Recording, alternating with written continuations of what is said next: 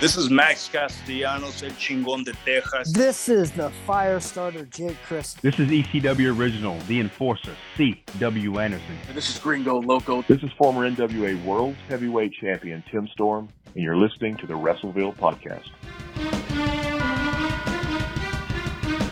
Vinny Berry, and for more than 20 years, I've covered news and sports, specializing in pro boxing, MMA, and wrestling. This is Keith Elliott Greenberg. This is Miss Reality, Maddie Lankowski. Listen to stories from pro wrestling on the WrestleVille podcast. This is the Golden Boy, Greg Anthony. To listen, go to WrestleVille.com or on Spotify. WrestleVille. it's where wrestling lives. The WrestleVille podcast. Now that, my friends, is just incredible.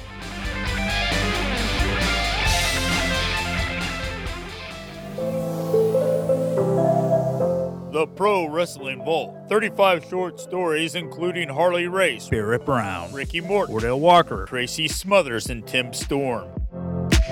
Along with 400 photos from the independent scene. Get your book today by going to WrestleVille.com. WrestleVille, it's where wrestling lives.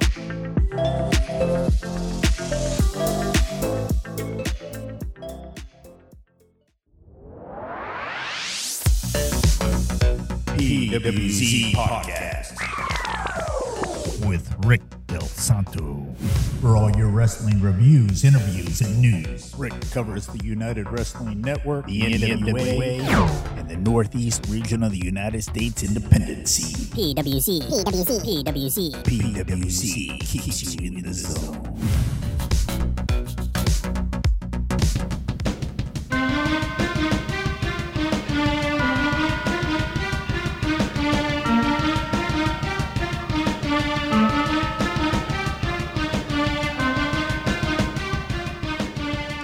You're listening to the WrestleVille podcast. I'm your host, Vinny Berry, and my guest today is Flynn Hendrix, professional wrestler of 15 years. Flynn, how are you doing? Man, I'd be lying if I said I wasn't tired, but I'm glad to be here. I'm glad you're here too. Thank you, sir. Yeah, it's uh it's been a crazy week and like I was telling you before we started rolling here, had an event last night and this is really the first chance I've had to actually be home for a little bit and get my bearings after after a crazy week of travel and you know other commitments and things going on. So it's nice to actually have a minute to sit down and chat. Yeah, sometimes busy is good and sometimes not being busy is good right? Absolutely. If i could just find some time for more sleep in there i think i'd be all right. There you go. Talk to us a little bit about your wrestling career. Tell us uh tell the listeners where they might have seen you and some of the places that you've worked in your decade and a half of wrestling. Absolutely. Well, most recently, if they watch the SummerSlam pay per view or premium live event, whatever you want to call it, um, you saw me on there as one of the on screen security guards for the Seth Rollins and Matt Riddle segment. I was the bald security guard. And, um, you know, before that, I did work for NWA before it became the Billy Corgan incarnation. I was a two time World Junior Heavyweight Championship contender. I also retired the uh, NWA Tennessee Junior title and the Mid America X Division title for two separate promotions in the Nashville area. I also worked for USWO, where I was their final heavyweight champion. It was also the promotion that trained me originally. And I worked in about 13 other states uh, before I added Wisconsin to the list last week. So now I'm up to 14. So now, you know, now that I'm back in it full time, you can catch me at Ultimate Championship Wrestling around the Eastern Tennessee and Southern Kentucky area and Legacy Pro Wrestling up in Milwaukee, Wisconsin. You know, 15 years in the business, that's that's quite some time. You know, I mean, that I give you I give you credit, right? Do you find over over that 15 years that that you have like some periods of your career that are are kind of up and kind of down? Because right now it kind of sounds like you're going through an up period.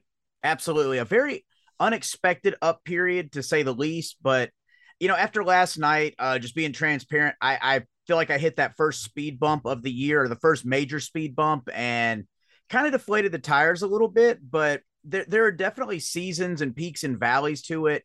And I mean, it's like what we see on TV where, you know, there's a good year where it seems like they can put out nothing but quality content and the next year just feels less than, then it's right back up the next year it, it's definitely seasonal and it, it's like a roller coaster ride. You just have to take the highs with the lows. You know, when you mentioned that you wrestled for uh, the NWA uh, pre Billy Corgan, I I look at that period as um, a very interesting time for the National Wrestling Alliance because a lot of people weren't even aware that that was around. It was almost yeah. like like a, a sleeper promotion, right? It was just quiet in some regards, right? But I right. mean, when Bruce Tharpe came in, he was actually getting some momentum going on there. I think I think he really helped Billy Corgan catapult that thing to what it is right now. Absolutely. And it, the thing is is there was a lot going on, especially, you know, like uh, you know, current producer for WWE, Adam Pearce. if you go back and watch what he was doing, like his uh seven level seven levels of hate with uh Colt Cabana back in like 2010, 2011, a lot of that was based out of Hollywood with championship wrestling from Hollywood, but they were doing a lot of great stuff. But a lot of eyes didn't really get on it until um, Rob Conway became the world heavyweight champion and you know that was kind of uh, an eye-opening experience because i was close to him at the time and I know he was doing everything he could to get eyes on the NWA, and he started traveling over to Japan with it. Uh, and at one point, I think he had the world tag titles as well, and he took he took those over there, and it opened a lot of doors. But it, I think it just took getting a guy with some name recognition from TV that people kind of forgot about to get eyes on it again, which was a shame that people weren't paying attention to all the quality stuff they were putting out beforehand. But it's awesome that they were able to get eyes on it, you know, probably because of Rob at that point. I I I myself I I give Adam Pearce a, a ton of credit. I I I thought he was an amazing wrestler, ama- amazing talent. He was uh so good for the the company yeah. and uh I mean and we were uh we were actually supposed to have a match at the start of 2012, but um, somewhere around there, a, a downslide happened with the promoter that was running one of the NWA promotions at that time, and it fell through. But it was originally supposed to be he was coming in for a triple threat match where it was him as the world's champion against uh, me as the X Division champion and another guy that was the Mid America Heavyweight champion. So I mean, I was really looking forward to that because I mean, you know, going from a world junior match to that, man, that like, you couldn't top that. Right. Who who did you wrestle in that world junior match? The first one, uh, which I still hold as one of the best matches of my career, and you can actually hear me talk to them about it on my I Know You Hear Me podcast, was uh with the modern day hero Kevin Douglas. He was my first one, and then a year later, I actually wrestled uh Chase Owens, and we had like a 45 minute match for that one, but I I'll be honest, I wasn't really happy with that one. Uh, I held the first one in a higher regard than I did the second. Yeah, I uh, I'm familiar with both those wrestlers, and uh, you, you can't you can't ask for better talent in the ring than those guys.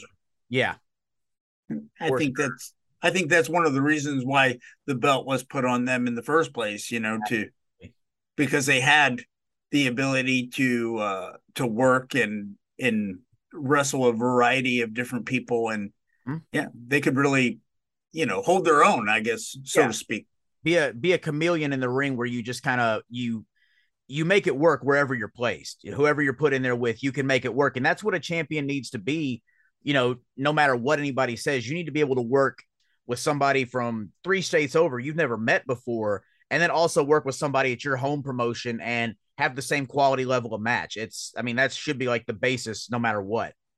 You know, while we're on the topic of the NWA Junior Heavyweight uh, Championship, you know, you have other guys in that mix. You know, you had Eric Andrews, you had Mr. USA, Barrett Brown, all those guys, you know, uh, talented, talented men in their own right. Very, very much so. But again, at that time, I man, I and I, I see the poster right there beside you. I think that's when Tim Storm was uh was champion, and that was kind of like they had they had deactivated the junior heavyweight title and then they brought it back, but it was only at that one promotion. So a lot of people weren't even aware that it was reactivated. before uh you know Billy Corgan bought the NWA and then brought it back then, which was a shame. Well, what I what I know about that, and and I could be I could be a little a, a, a little misguided with my information. Yeah, it, it got it got real wonky down there in the end of the Bruce Tharpe era. My understanding was that um, Mr. USA had it. He dropped the belt to Barrett Brown. When Barrett Brown had the world championship, which he won, I believe, in Dyersburg, yep, Tennessee. Right, yep. I I don't have the date, but um, I I have it somewhere uh, because I I covered the I covered. This is where I get to do my shameless my shameless plug. it's covered in detail in my book, WrestleVille, the Pro Wrestling Vault, Volume One, and um, Barrett Barrett Brown was champion during that time, and then when the switchover occurred, mm-hmm. that was when the um I guess the title was deactivated, if that's what you right. want to call it. Went to bed for a very very long time, and then they brought it back. Um, what last year when they had the the the tournament kind of to they After. ended up putting it on homicide. What yeah. I what I couldn't understand was, and this was a head scratcher for me, was why would you not bring Barrett Brown in for that? Actually, I I take that back. There was another guy in there because he was doing kind of a gladiator character. His name was Steve Anthony. I think he might have been the one that was holding it when it was deactivated because he had gone over to Japan. He was working some local promotions around here too, and then he just kind of dropped off the face of the earth. So I, like I said, it got really muddled in that time, and I have no idea how, why, or if it was because of the upcoming transition. I I don't know at that point, but I'd completely forgotten about Barrett Brown too. I just remember Dyersburg. Yeah, I do remember Steve Anthony, and I don't know what the um, you know, I have to go kind of look back at the history on that, but yeah, um, I I spoke with Barrett Brown. so, and it, and a lot of people that were close to him in, in that situation. So um, I don't know why they didn't bring him in. And uh, kind of disappointing not to use a talent like that in in that. Even even if they're they're not going to put the belt on him, right? Yeah, at least give him a shot. Like have some kind of continuity. And again, if you want to pay respects to traditions like you say you do, have the people that have their name in that history and that lineage be a part of it. You know, he's he's tearing it up currently in in Japan, and and then when he comes over here, you know, he uh wrestles in Texas quite a bit.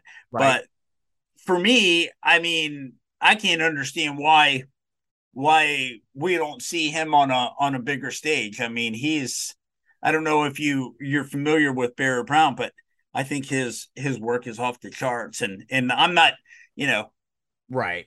I I mean, no one's paying me to say that. I think again, I think like cuz there's so much talent out there and that's something that you know, I, I kind of forgot and then got reintroduced to. There's so much talent out there, but it's it, it literally just comes down to uh to two things of who you know that can, you know, kind of open that door for you to get your foot in, and then also being in the right place at the right time. And if you want to add consistency in there too, that's that's the third key. But those three things, I mean, if he's if he's doing all that still and he's you know just kicking ass and taking names, something will he'll get on somebody's radar if he's not already. Right, absolutely. What do you think about the the NWA junior heavyweight scene right now?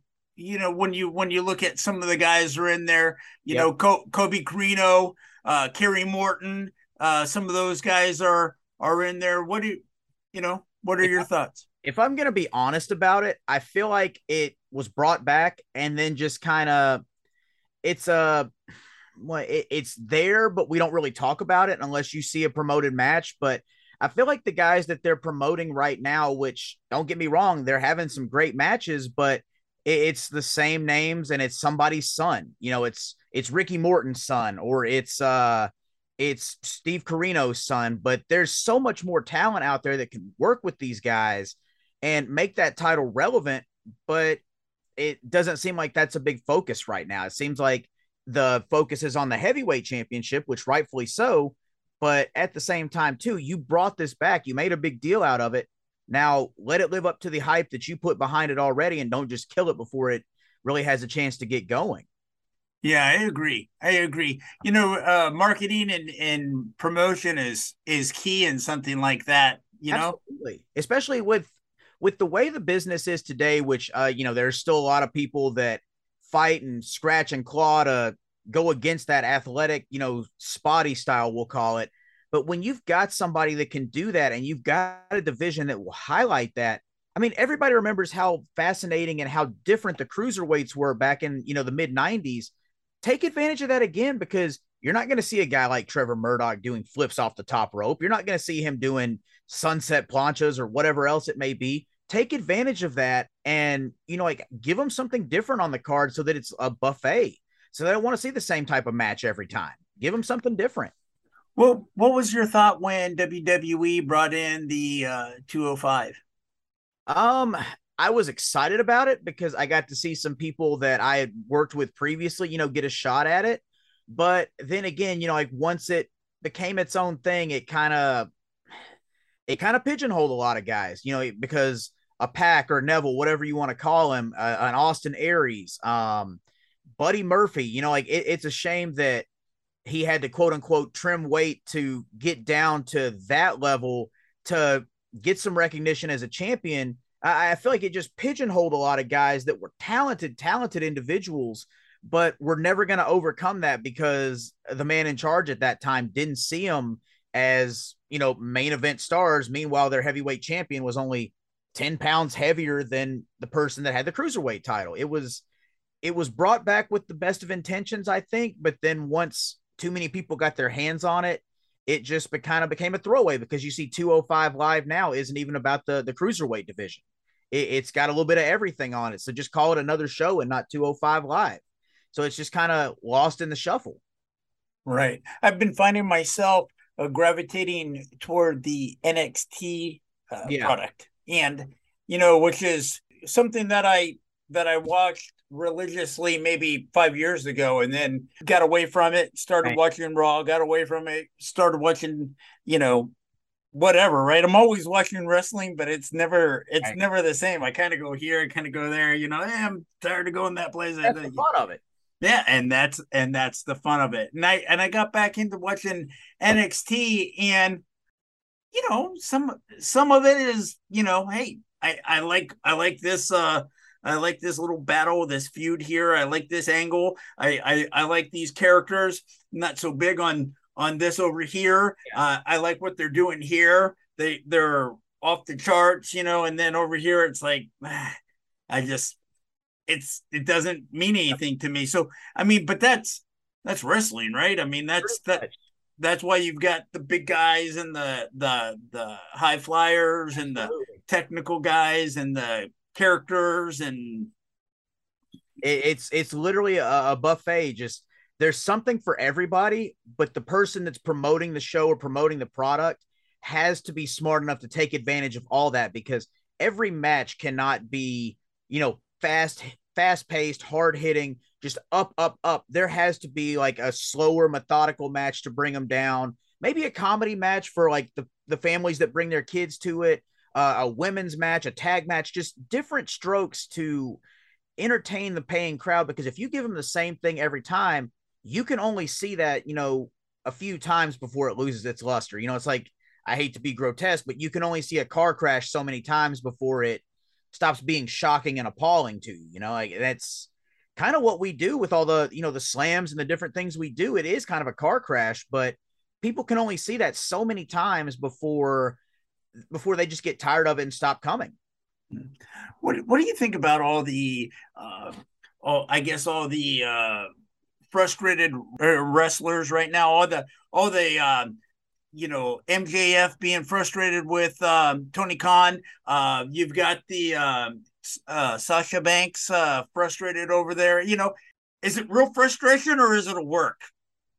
I think a lot of it was legitimate frustration.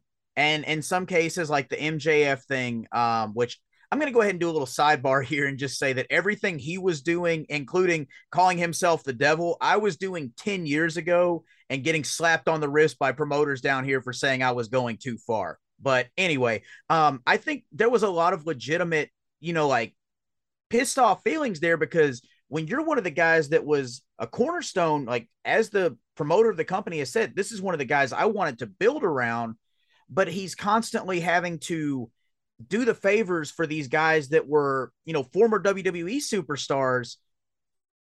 That that does get frustrating. I, I'm kind of in a situation like that now uh, on a on a lower level with some independence where it, it's not so much about the money, which the money is a big part, but it's the creative the creative that you're putting your body and your emotions into that you're invested in and it, it's not coming to fruition like you're told it will or like you're like the plan is.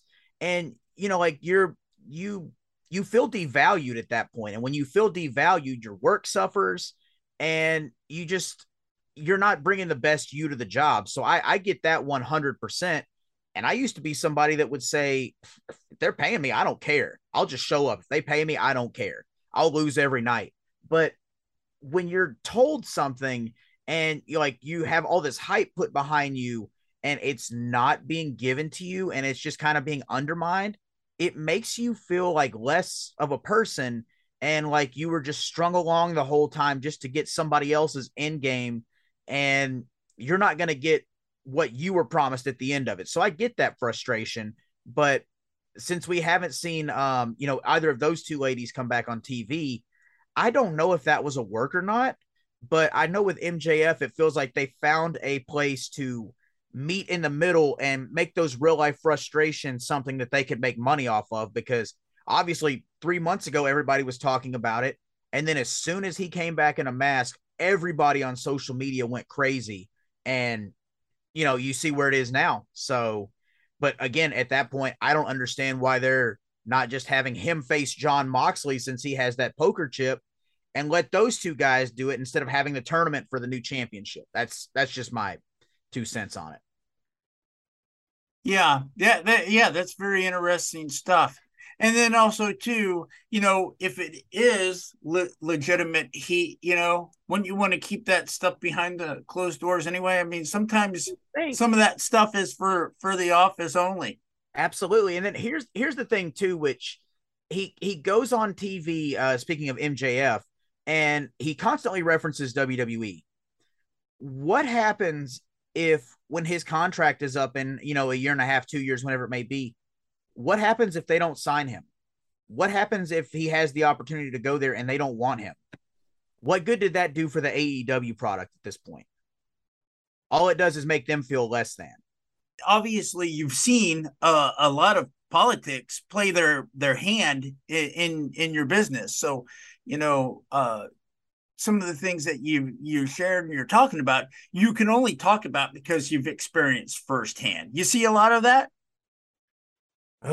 Um, like I was saying, you know, like last night, kind of being a, a, a speed bump type of thing. Yeah, it it definitely it plays a lot in, into the business more than you think. But when we go out behind the curtain, you know, uh, when we come out from behind the curtain and enter that arena for the crowd, that doesn't need to come out there doesn't need to come out physically, doesn't need to come out in our performance unless we just want to give the best physical performance out there. But yeah, I mean, it's it what it literally comes down to is a bunch of fragile egos and people that don't want to lose these spots that they think make them make them superior to these people and they're afraid of letting that go. They're afraid of letting somebody else get the top spot on the show when their act may be running stale and they'll do anything they can or they'll try and sabotage somebody to get from that point. and it's it's sad it's frustrating and then when somebody has a legitimate reason like this isn't the right time to do this in this storyline we're doing it too soon you know it makes that person that has a legitimate reason seem like they're playing the same game and it it's a double-edged sword. You're kind of damned if you do damned if you don't. And, but ultimately at the end of the day the promoter has to see that when the crowd starts suffering. That that's what it all comes down to because these politics do more than just, you know, piss people off in the back or show your fragile ego because it all comes down to how it affects the paying crowd. Because if that crowd starts dwindling when that person is on top 24/7, that it's time for a change. It, it's time for a change, but some people cannot let that go and some promoters don't want to hurt their, you know, hurt these people's feelings because they're friends. But, you know, if, if it's a business, a friend should understand a business decision. That's that's the way I look at it. Yeah, I totally agree. Yeah, I totally agree. And things happen all the time at work, right? You're yeah. where you're where you're like, well, I understand business very well. I know why they're doing this. It's not personal. And Absolutely. and yeah, it's just the the the way it is, you know. Yep. Talk to us a little bit about what you what you do outside of pro wrestling. On the outside looking in, you your life looks pretty fun. well, it, it's fun. I will say that, but man, there's been a lot of ups, a lot of downs. Like I, like I said earlier, you know, like a lot of not sleeping. Like there, there's not enough hours in the day, so to speak. But I mean, outside of this, I am an actor. Uh, I do voiceovers. Uh, I've got representation out in LA, and I also have it over in London. And I also, you know, host a podcast where I talk to other actors, entrepreneurs, wrestlers, and just talk about like the things that people may not know about their stories for where they got to where they are now that probably don't get talked about, like all the mental health struggles, the the speed bumps they hit that people just imagine didn't exist. And it kind of helps humanize these people. And I, I've had people tell me, like, you know, I was going through this and I, I didn't know how to get help. I didn't know how to talk to somebody about it. But when I heard, you know, guest X that I'd seen on TV so many times talk about it, it it made me feel like I could do something to change the path I was on before I made a choice I couldn't come back from. And that that's the end goal right there is helping somebody in that regard because when I started that podcast, I had a lot of frustrations from wrestling, from marriage, from, you know, like childhood trauma, being a dad, just things that I wasn't able to communicate. And it ended up becoming an outlet for me, same as the acting, where it was easier to express it that way than it was to actually talk to somebody. And, you know, am I booking 24 7? I wish, but I'm getting auditions every day. So the that's the job right there is the auditions. And it's it's something that keeps me busy. It's something that lets me you know go back to the sandbox and be a kid again and have some fun. But it's also given me a chance to pursue this dream and you know set an example for my kids or other people that you know it's a marathon not a sprint. But when you finally get to that finish line you can chase your dreams and you can have a life doing that and you know if i can do it you can do it. So like it's just been a matter of doing all this to live my dream and i fell back into acting all because of wrestling. Because when i tried to step away the first or second time i was constantly chasing that high of man i've got to feel like i did when i walked out the curtain. I've got to have that feeling 24 7 and i found it in these ways and then i was able to come right back into wrestling all over again and change my game. And like you said now have a pretty pretty up year and it's all just been hustling grinding putting feet to pavement putting my mouth to a microphone like we're doing now and just having fun and just sacrificing some sleep along the way but making it happen man. It's just it's been a crazy ride. I think when a lot of people see uh, success that other people are having that they don't realize sometimes of all the work that goes into it right? Absolutely. Absolutely. And that's that's the thing too. There's a lot of sacrifices, which my family has been amazing at, you know, helping me do this. Like right now, my wife has our kids and she's probably getting them ready for nap time, but you know, it's just it's it's teamwork more than anything else. It's not a one man show. Like I call myself the one man enterprise, but I've I've got a team of people behind me, and I maybe put a little extra unnecessary pressure on myself to say if I fail, I'm letting them down because they you know, or if I if I I shouldn't say fail because you can learn something in failure, but if I slack or if I half-ass this, I'm I'm cheating them too because they invested in me, they sacrificed in me, and that's something that coming back with that attitude and kind of the drive in the wrestling business has ruffled a lot of feathers for people. And you know, it is what it is, but I like I said, I've represented UCW now because of acting. I've gotten to go out to California, and I've gotten them, you know, free publicity, took the championship out there. Uh, you know, just wrestled in Wisconsin last week and represented the championship. And it's all because this major conglomeration of wrestling, acting, and everything has finally come together. And it's paying off where I'm not just a one dimensional wrestler now. I'm getting to do all these other things. And that's actually opened the doors for acting things. And then, you know, the acting thing has kind of gotten me some more eyes wrestling. So it's kind of a win win situation. Yeah. Do you ever find yourself being recognized at wrestling matches for some acting job that you've done? Um, I, I wish I could say I was at that point, but not yet.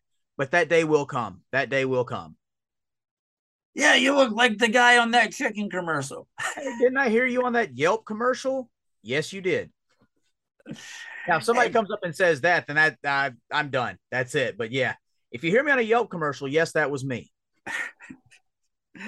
So, Flynn, tell the listeners where they can find you. Tell them your podcast name one more time and where it can be found, and then we'll Absolutely. go through your your other uh, pieces of work. Yep.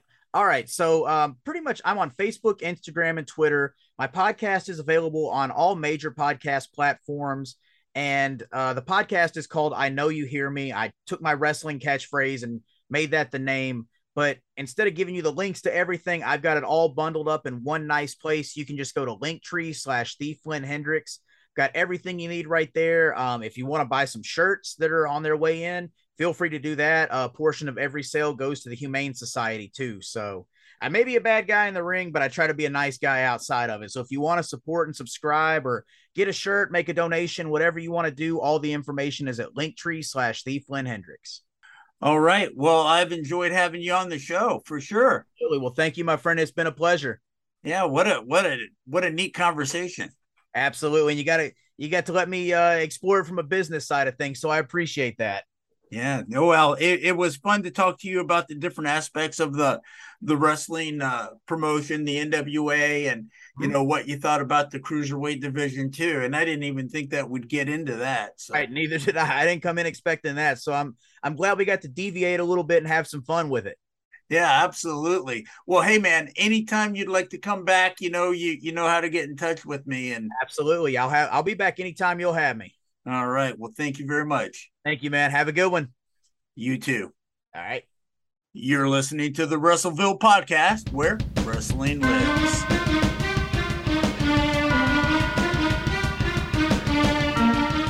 Have you ever wondered what happened to Lance Von Erich? Find out in his book, Lance by Chance Wrestling as a Von Erich. You'll read stories about Chris Adams, Ric Flair, and Billy Jack Haynes. And of course, the Von Erich family themselves. Get your book today on Amazon.